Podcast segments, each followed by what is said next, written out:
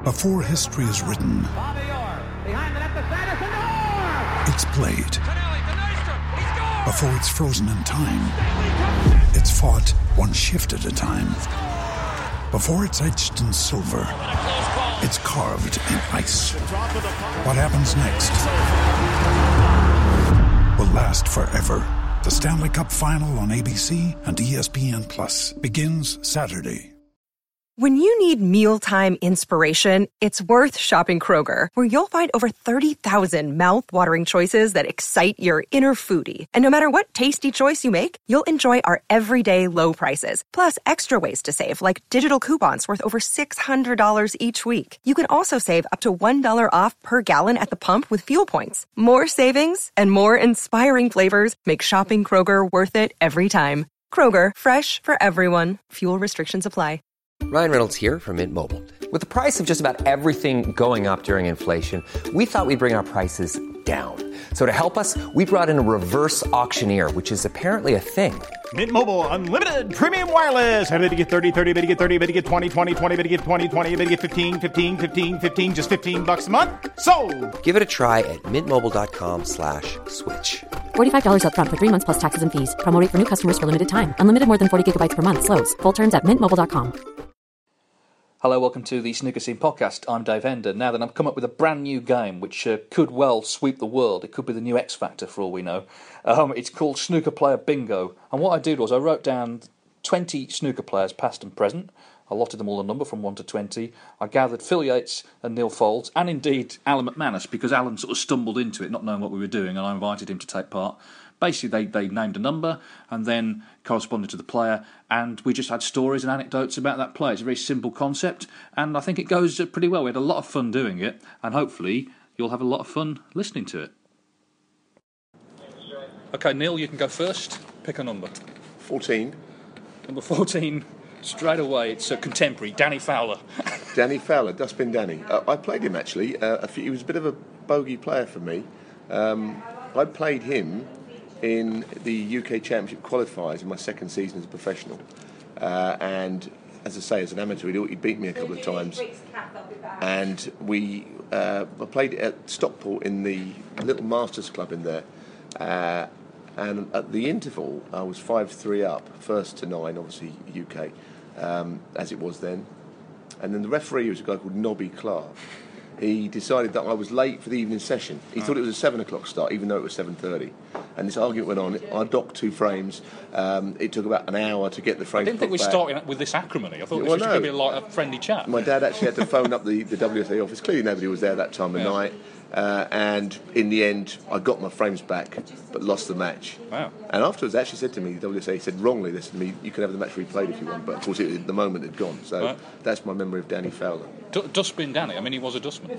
well, he was, and I remember on one occasion he beat Martin Clark in the UK Championship.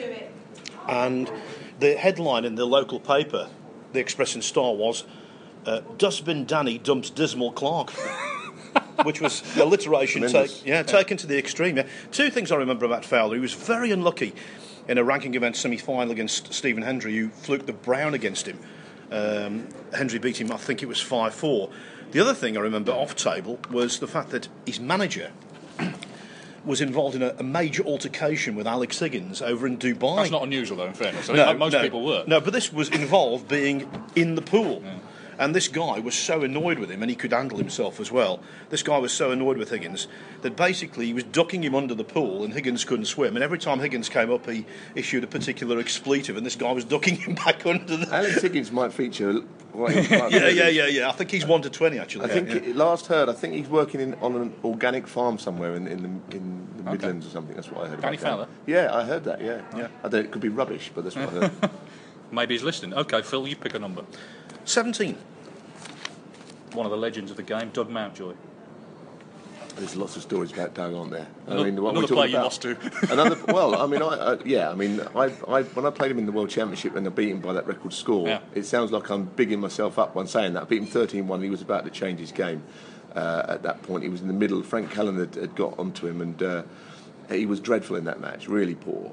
And then later on in the year, I played him again in the UK Championship. So it was the- same year, but a different season. And you can imagine it's like, what are we talking? Uh, April uh, through to November. Anyway, Doug's turned up. I thought just beating him 31 in the world. You know, he's going to be all right, and he's still doing the. You know, he's still got the uh, Frank Callan new cue action going. Played marvellous against me, beat me 9-4, and I thought, well, this is how bad can you get? How can you beat someone so comfortably and lose so heavily? I remember opening the sort of almost smashing the door down of, of the Guildhall, trying to get out of the arena, saying this is an all-time low. And of course, what happens? Goes on and wins Mm-hmm. three consecutive centuries against Hendry, no less, in the final. So uh, it wasn't me; it was him, as they say. Neil doesn't remember this, but I do. At that World Championship, when Neil beat him with a session to spare, at one point the cue ball was under the cushion, and he actually topped it.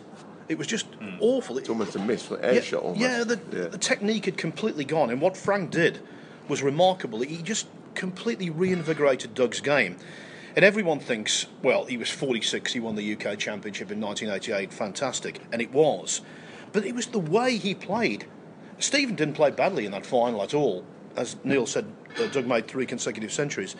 He was amazing, and then he won the next world ranking event as well, the Mercantile Credit Classic, beating Wayne Jones in the final. So to win two in succession at the age of 46, one of the great achievements. Golden spell Yeah. for him, wasn't it? And arguably, I mean, it's difficult to compare eras, but arguably one of the best players not to be world champion. He won the Masters, Yeah. he won the UK, and uh, of his time, he was one of the one of the top players. And for a while, he had the highest break ever in the World Championship, 145, and he got to a final as well. Of course, he was the victim when Steve won the first of his six world titles. Absolutely, one of the best players Yeah. never to win the world title, although he did win the World Amateur Championship. Mm. This isn't funny in a way, but I'll tell it. I'll tell it anyway. It, it, it might be funny in retrospect. He, he did some. Of course, he was very ill. He had a lung removed, and, and but he did some coaching for World Snooker. And he was out in Malta one year at the at the venue there, and every day he had to climb up about forty steps to get to the top level where he was coaching. And of course, it took a lot out of him because he only had one lung, couldn't breathe properly. It would take about five minutes to recover. And on the last day, someone very cheerily said to him, "You know, there's a lift, Doug." And I thought, why didn't you tell him? On, why didn't you tell him on the first day, the poor old soul? Anyway, that's Doug Mountjoy, still going strong. He pra- practices still in uh, Mark Williams' club. Saw him at the World Seniors a couple of years ago, you know, and I we, we spoke about a couple of matches because he beat me uh, at the Crucible the year uh, after I beat Alex Higgins. Yeah. He beat me heavily, absolutely all over me. And I, I spoke about this at this World Seniors a couple of years back. He had no recollection of us ever playing. Well, if he's listening, then maybe But that he- jogged his memory. Yeah, yeah, just because he did, he, he's not bothered about the Yeah. past. Okay, Neil, your turn. Two. moment. Two. John Virgo. Now, the reason he's on the list is a lot of people know John Virgo obviously as a commentator. They know him from Big Break, but we shouldn't ignore his playing career. He was a UK champion. He was a great, great snooker player. I used to practice with him a lot, and uh, I learnt an awful lot from John. Uh, as you say, he's, it's almost someone that you've forgotten about having ever played. It was all, all about uh, big break and all of that, and the funny waistcoats and what he is now. I think he's a really terrific summariser. Actually, I really enjoy listening to John right now. But as a player, uh, break building, absolutely top class, top class. Well, I've been fortunate to work with John on a very limited basis doing commentary. And it's anything when you work with people, you appreciate just how uh, knowledgeable they are. And I really enjoyed the experience, and I think he's excellent, yeah. And I think the other thing about him is, even though you know he's been doing the media side of the game for years, he's still genuinely enthusiastic, and that comes through in his commentary, which I love. Um, two things about him as a player: one, he was very right-eyed, wasn't he? You know, the master eye was right-eyed, and he was on, on that side of the on that side with the cue. The other was the fact that when he won the UK Championship, he did so despite being docked frames. That's right against Terry in the Yeah. final. Got the time wrong. Yeah, co- because they'd been uh, there'd been all kinds of issues with a TV strike and things like that, and then the final began at a, a completely different time to all of the rest of the matches, and I think he was docked two frames, and yet he won the match regardless. I saw him play uh, the first time I actually went to the Crucible to watch. It was him against Gary Wilkinson. It was, they were last minute tickets, I've got to be honest. Um, and it was excruciating. Four frames to the interval, absolutely just terrible. Neither could pot a ball. And when they went to the interval, one of the lights, you know, the famous lights in the Crucible, popped. It was like a loud bang, and, and some wag in the crowd shouted, "John Virgo's just shot himself" because he'd, he'd lost the, he'd lost the first four frames. that, that, that's what, what was known as banter in those days. Just, just one more thing yeah. about him. I, I have to say this because when I was uh, like just starting to do a few exhibitions, it, it was always the thing that you had to do trick shots. And Yeah. as a youngster, I was terrified of the thought of doing them. Uh, and one day, my dad said that John, John has offered to, to come into the club for a day and go through all of his trick shot repertoire and teach them all. And he did that for me. I thought it was really kind of him. Did it for nothing. You know, all the shots, uh, a few ways of setting them up, and I'll never forget that. Actually, his, his impressions of the players were funny. Like people bring them up now, almost like as sort of Yeah. oh those old days. They were actually really good. The other thing I remember about him, of course, a former chairman of the WPBSA, and it was at the time when we had that European Open in Deauville. Uh, which was a complete disaster, calamity. There was no one there. Northern France in 1989. There wouldn't be anybody in Northern France, maybe now, but back then, literally nobody in the arenas at all. And I'm doing this uh, piece, I think it was to the Daily Express, and I was putting it through to copy at the time because there was no email back then. And I'm doing this really critical piece about why did they bring the tournament here. I put the phone down on, on the copy, saying, "Okay, thanks, great, cheers." Put the phone down. Look round. There's John listening to every word I've said. I've been slagging off his regime. Oh, and yet they still allow you into venues. And at that same tournament, he played Eddie Charlton, and Eddie played excruciatingly slowly. Unusually for him. Yeah, and in the last frame, he cleared up, and it was one of those where he cleared up into one particular side of the table. So it's blue into the left middle, pink and black into the other the left top pocket. And when he's on the blue and Virgo knows he's going to lose, he just walks out. So Eddie pots of the balls to win, turns around to shake his hand, and he wasn't there. yeah. Okay, uh, Phil, it's your turn. Hi, Alan. We're recording a podcast, but feel free to join in. No, we are. No, seriously. We're just talking about players. In fact, you're on this list, actually. But anyway, go. pick Oh, a he's on the list. Yeah. isn't? Pick a number. Okay, I'll now say number seven. Uh, Gary Wilkinson. I'll just explain to Alan what we're doing. Alan McManus joins us, by the way. Hi, basically, guys. we've written down, I've written down a list of players, past and present, and we're literally just telling stories about them. Oh, okay. So, Well, Gary Wilkinson, the thing I remember now, and that, that, uh, I'm, I'm pretty sure it was that it was when he played Steve Davis in the UK Championship. Did he beat? Did he beat Jimmy White nine 0 Yep. First of all, Yep. and he had Davis beaten, um, and it, it got down to the pink and black. T- correct me if I'm wrong, and it. Steve needed a snooker, And- and Gary- but, but Gary Gary didn't didn't, know. realise, yeah. I've never known that before. He was about 14 or 15 in front, and he played the pink at long range really, really thin to play the safety shot when he didn't need to do it, and he missed it. Um, and then, of course, he lost the match. And apparently, after the match, he tells the story that he was asked to sign all the programs, still oblivious to the fact that that Steve needed a snooker in the first place, and he, he'd given away this foul for no obvious reason. And he threw all the programs on the floor. He couldn't believe it. He didn't know. Yeah, he, he was told, and it was confirmed to him at the press conference, and he just went ashen. It was terrible, terrible. I mean, he genuinely thought he needed to hit that pink thin. I actually remember the shot, the, the, the pink. I'm sure the pink was on the baulk cushion. It was. The white was in the black end, Yes. and he's missed it, and then the nugget did what he did. didn't it? Yes. The thing with Wilkinson, I mean, he won the World Match Play, Mm. which is a very good tournament to win at the time. Came close to winning the British Open. He was 6 3 up on Stephen Hendry in the final. Uh, eventually lost 10 9. He was a very, very tough match player. Towards the end of his career, I think he became sort of full of indecision and consequently he became quite slow. But a really formidable player who was in the not just in the top 16 but in the top 8 and if you can get there in the era he was playing you've got to be able to play the game very very well but you've got the best Gary Wilkinson well, you say became quite slow. I was. Oh, is this Jason Ferguson? Yes. Yeah, you're not kidding. I know Because- what's coming. I know what's coming. Because this was the final qualifier for the World Championship uh, years ago. I'd only just started out and was being sort of, you know, thought I should actually attend and not sort of leave early like everyone else did. Little knowing that they started the final session at six o'clock. It was still going at one o'clock in the morning. Bruce Beckett, who was then the World Snooker press officer, went in to have a look because the frame, the last frame seemed to have been going a long time. And he's come out after about 20 minutes. He said, "This ain't going anywhere. There's five reds on the top cushion. They're just playing off them." It lasted about, I think, about 80 minutes. The last frame finished about 20 to two in the morning. Pretty evil, wasn't it? And I waited for the quotes. Uh, there were no quotes, obviously. He, uh, I said to Gary, "Yeah, well, you must be really happy you qualified." And he just, and I said, "But it took a long time, didn't it?" He said, "Well, it doesn't matter how you get there." And that was it. Got in his car, drove home. but Dave wasn't the only spectator Oh no, there was yeah, there was a well, there was. I I think he was basically a tramp. I mean, let's, let's not let's not be coy. He was basically a tramp coming to shelter from the, the weather outside, and uh, eventually, he left. yeah, no, no, it was eight each. He went home. Yeah. yeah, yeah, So that was yeah, that was that was the audience. Okay, well, Alan, you, you choose a number one one to twenty. Uh, 17. We've had that. You weren't here for that. Okay, 11. Uh, Eleven is Tony Drago. Well, of course. Oh, well, actually, of course. In recent times, Alan, you, you sort of featured slightly in a Tony Drago story. Yeah, I, mean, I think we've, we've all got stories with a tornado in it. Um, the one at at, uh, at at Sheffield, in the, I think it was a German qualifier or something, and obviously it was four each, and he and he, he, he thought was- he he conceded basically when he could still win, Yeah. and he's left me the blue, which is And he's realised he's going to be fined because that's the rule, isn't it?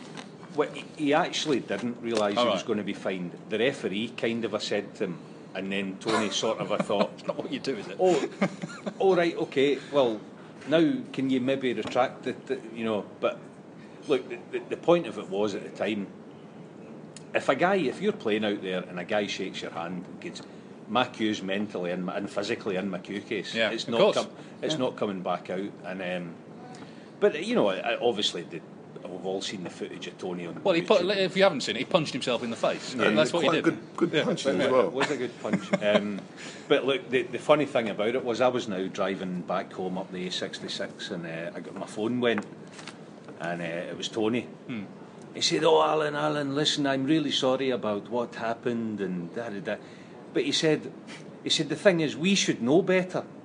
So uh, what do you mean we? I said, like so, but that's just Tony, and you know, it was a, it was a good story. I think it's fair to say if you get on a plane, you don't want to see Tony sit down next to you because he's a very nervous flyer. Yeah. He's pretty terrified of that, isn't he? And the other thing about Tony, and recently I've only found out that uh, Jimmy White gives him a ring quite a lot. He finds him up almost every day. At the World Championships, when I was uh, with you guys, Eurosport, um, Jimmy phones Tony, and he's the, and if you listen to Tony, it's, it's all in good fun. He, you know, he, he enjoys his food. There's no getting away from that. He really loves his food. He's either eating or watching the snooker. You can be certain of one thing: Tony will be watching the match. And Jimmy says, "Hey, what do you think the match is going?" Yeah, let me tell you, Jimmy. I think this, that, and the other. He's never anywhere else but watching or having his dinner. You know, and um, it, I really, I'm, I really miss him this year. Yeah. Actually, not on the tour. Didn't make it through Q Yeah. School, and it's a real shame. Hope he gets back. He was a real hothead. I mean, even late in his career, I remember the World Seniors down in Portsmouth. He'd lost, I, think, to uh, Tony Chappell. And I think it might have been Dave It was Dave Harold. It was Dave Harold. That's right. He'd lost the match to Dave Harold. Come upstairs, and the guy he's with, all he said to him was, "Bad luck." and that unleashed, repeat the language. that unleashed a tirade that went on for about five minutes, totally unwarranted. What I will say about Drago, though, I don't think there's ever been a player whose best and whose worst is so far apart. At his best, he was unstoppable. Brilliant player. He played John uh, Parrott in the British Open at Derby at the Assembly Rooms. I think it was in the last 16, and he won 5 1, and no one would have beaten him that night. I was actually in the arena. It was impossible to beat him the way he played. You couldn't leave him safe. He knocked everything in, and he played good safety himself. And you think, well, he could go on and win this. And the next round, no good at all. But at his best, he was simply inspirational. Okay, Neil, number Four, number four is Dave Harold, who we've just mentioned, Dave Harold. the I mean- Stoke Potter. Yeah. Well, I mean, it, I, I, I remember playing him in the UK Championship one year, um, and Jan Verhaas it was quite early in Jan's refereeing career, I think, and the miss rule was quite uh, in its infancy as well, and. Uh, I was called a miss, which was actually absolutely the correct decision, but I was not quite. uh, And, and a miss where I, I was trying to hit a reds, and I hit the black on the way through, and the reds went all over the table. Uh, because Dave, Dave, and, and uh, is trying to get the balls replaced and all that. And, and Jan said to me, uh, "Neil, would you like to help me?" I said, "Listen, you call a miss, you put them back. I'm going to sit there." And Dave just looked at me, and uh, he found I was quite. And I still speak with Jan about it. But Dave was that kind of character. I found him quite frustrating to play. I played him in the World Championship the last time I got to the Crucible as a qualifier. I thought this is a good draw, and Dave played brilliantly against me. He's a very good player, one of the toughest guys Yeah. to beat. Yeah. I never got to know him very well off the table actually. But um, I think you know, I think he, I think he enjoyed a drink. He's a good lad, and another guy that's missed from the tour. Yeah. Strangely enough, uh, the, the, the history that I've got with Dave Harold goes back a long way, and and the, the, what I'm going to say about it as a match I played him, it was actually to turn professional. It was either it was best of nine at Blackpool, summer of '90, and the winner turned pro and the loser went home, and that was basically it. That just obviously doesn't happen these days. Um, and and uh, yeah, I, I was the lucky one to come through, but uh, yeah, it was it was good days. I remember him well. Got to a final, obviously, of the Grand Prix, losing to John Higgins. He won a ranking event as well as a 500 to 1 outside of the old Asian Open in Bangkok. Uh, beat Darren Morgan in the final. And he played brilliant, didn't And he played absolutely superbly throughout that tournament. The conditions weren't the best. I thought because he not got a great amount of power because of his cue action, he would really suffer there, but he didn't. He got stuck in and he beat some very, very good players, ended up uh, winning the title.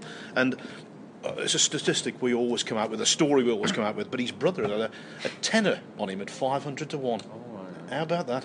He was also the opponent when Stephen Hendry broke his arm at the Crucible. Because Dave was his opponent. Now you'd imagine hearing that news, he'd be jumping for joy. But of course, he, I think he absolutely hammered him, didn't he? Well, Stephen was 7 1 up overnight, and I was very fortunate, and I thank him to this day. A, a member of Stephen's team actually rang me and told me he'd broken his arm, so I actually broke the story on Radio 5. And I'm really worried for Stephen because you don't want to see anybody lose in the World Championship under those circumstances, and he came back out and he played so gingerly in the first frame of the day. Lost it, and you think, oh no, you know, this is going to be a nightmare. And then the next frame, he had a, a big century and ended up winning 13 2. That's how good he was, Hendry. Yeah, but, but Dave was really happy with that. um, go on, Phil. Uh, I'll go for number one. Fred Davis. Well, a legend. I mean, one of the, the all-time greats. Uh, where would we start with Fred? Well, I've got really only one story quickly with, with Fred. I was, I think I was present in his last match as a professional. I might have been. It was at the Norbreck, and, and um, I think it was a guy from Leeds, Chris Cookson, who you, you, you'll obviously remember. He's from Preston. Uh, sorry, Preston. Um, Get it right, Alan. Come on. yeah, sorry. and uh, yeah, Chris, I think beat him 10-1, and Fred came out into the from the auditorium. the- He came out into the practice area. There was about six practice tables, and there was probably half a dozen guys practicing, and, and maybe 50 guys scattered around the room. It was a big room, and everyone sort of stopped and sort of the applause, and you know, so he was a grand old man of the game, wasn't Yeah. he? Never used to practice, apparently. Uh, that someone told in the last few years, he used, used to play uh, matches. He had the same cue all his career, also. Yep. Uh, which, as I remember it, towards the end of his career, it looked like it, it, he'd had it all his career. It looked like a really, really old cue, but he was, you know, one of the last of that generation, wasn't he? He was a great snooker player, a great player. I watched him in the qualifiers towards the end of his, his playing career as well, and um, in amongst them, he was still really, really good. But at long range, of course, he'd lost it by then. Well, when Alan got to the semi final of the World Championship this year, I mean, a phenomenal achievement. 45, weren't you, at the time, obviously. Now, everyone's saying, how can a 45 year old get to the semi final of the World Championship? Well, in 1978, Fred was 64 when he got to the semi final. And I absolutely, to this day, will say he should have got to the final. He should have beaten Perrie Mans. He missed, missed that pink. You know, he could have easily got to the final. And uh, that, you can't quite Yeah, it comprehend would have, that. been, would have been quite something. There's footage on YouTube of, I think it's the year after, so it was 79. He makes a century at the Crucible, and at the end, the referee applauds. That's right. Yeah, yeah. Just so impressed. He, So he would have been 65. Yes, yeah. Imagine. Yeah. And Yeah. also billiards, I mean, he was a world billiards champion. Uh, just an amazing person. When- But in the shadow of his brother, you can't get away from that. Obviously, Joe Davis was the first world champion, 15 times world champion. I wasn't alive in 1946. Right, okay. Just I, to clear that up. I wasn't there. I wasn't there. But, you know, Fred was getting closer and closer and closer to Joe. And I think Joe retired because he was fr- not frightened, but he didn't want to lose his unbeaten record as world champion. And I think Fred was the reason he retired from the world championship. Okay, um, Alan, would you like to choose a number? Um, nine. Number nine. well, th- this person's on this list for one reason only. Maureen McCarthy, Phil. Off you go. Okay. Ma- Maureen McCarthy. nobody knew who she was. Even the w- members of the um, women's s- circuit didn't know who she was. She appeared on the list for the Benson and Hedges Championship, which was the satellite tournament. The winner of it got into the Benson and Hedges Masters, and it was played in various locations. Obviously, up in Scotland, uh, I remember famously, and then it moved down to, to Malvern. Uh, and she was on the, on the list, and we're thinking, who on earth is she? You know, is she some kind of amazing player who's never bothered to enter a women's tournament because she's too good for them? You know, she's going to blitz the the men. What kind of player is she? It turned out she wasn't. Turned out she wasn't. She played um, a gentleman who, who we all know very well, Mike Dunn, and I think she scored two points in the whole match, Yeah. Which is the lowest ever score in a, in a best of nine. I think Mark King holds the record for the lowest ever points scored in a televised best of nine against John Higgins, 11. But she scored two points. Well, she did, and she, she, she earned herself, probably didn't know this, but she earned herself a rather, clever nickname because uh, one of the tournament officials, because he, 'cause he had the sheet, the marker sheet, and it was like 0010, and her nickname was Binary. Which is kind of something, I don't know. But then, uh, didn't she, I think then she, she moved to Malvern, where the tournament was held, to practice for the next year. That's that right, yeah. I think it was at the Willie Thorne. Took it seriously. Willie That's- Thorne that's Snooker taking Centre. things very seriously. Yeah, and she actually moved to Malvern to practice, but she didn't play the following year for some reason. No, well, I don't know. Anyway, yeah. But Okay. uh, two points in a match, that, that takes some beating. She's in the record books. Um, Neil? 13? 13 is Darren Morgan. But of course, he, he was beaten by Dave Harold in that uh, in that final that you He mentioned. was. Darren Morgan is, is another one because he he was always saying he was going to retire, more so than even Ronnie, and you know said that quite a lot in recent years and other players. Almost every tournament Darren played, uh, he said, "Oh, I'm, uh, this is my last one." You know, just after he lost by some miracle. You know, maybe that's not coincidental. This is this is I'm finishing playing. Shook hands with me, and you know, great to see you. Uh, this is my career over. And of course, not only would he appear at the at the next tournament, and as if it had never happened, and at the end of it, when he lost, if he lost, he'd say, "This is my last tournament for sure." Because now he still plays when he doesn't have to. Hmm. been And in he's one of the semi-final. Were Yeah, ranking of him. he's one of the sort of like leading seniors players going. So um, basically, he, he, he doesn't always mean everything he says. We've always, I think, all of us have felt like we want to pack it in when we lose. But Darren used to go to the point of shaking hands and saying his goodbyes Yeah. and then reappearing. So that's what I think about Darren. Great character. Oh, Great yeah. character. There, there was one a couple of years ago, I think, from Darren that you, you guys might know some about. Probably you, you do, Phil. Um, it was at one of the European senior over 40s event amateur thing, and I think he was with. Was it, is it Phil Williams or what, Yes. one of the Welsh guys? And they were rooming. And I think Phil Williams either beat him in the semi final or the final, and they got back to the room and he said, and Darren turned round and said, Thanks very much, you've just ruined my Christmas. So they didn't speak a lot for the rest of the stay, but uh, that, that's Darren. But they're very competitive, and, and I still miss him on the circuit. Great fun to be around. He asked me once, he was doing some commentary when he started out, what should I do in the commentary box? I said, Darren, just be yourself and say, say it as it is. And when he does commentate, that's, that's what he does, and I, that's why I like to, to hear him. You know, he, he's got these opinions, whether they're right or wrong, so what? He's got his opinions and he'll say them, and I respect him for that. The, the best Darren Morgan story for me, he always thought that he wasn't given the respect that he was due. He got that in his head. And on one occasion, for the first time, he got into the world's top eight, and he was absolutely over the moon. And the first tournament of the year was Dubai, and we went to the Al Nasr Stadium. Used to go over that big bridge across the across the creek and turn right into the car park there.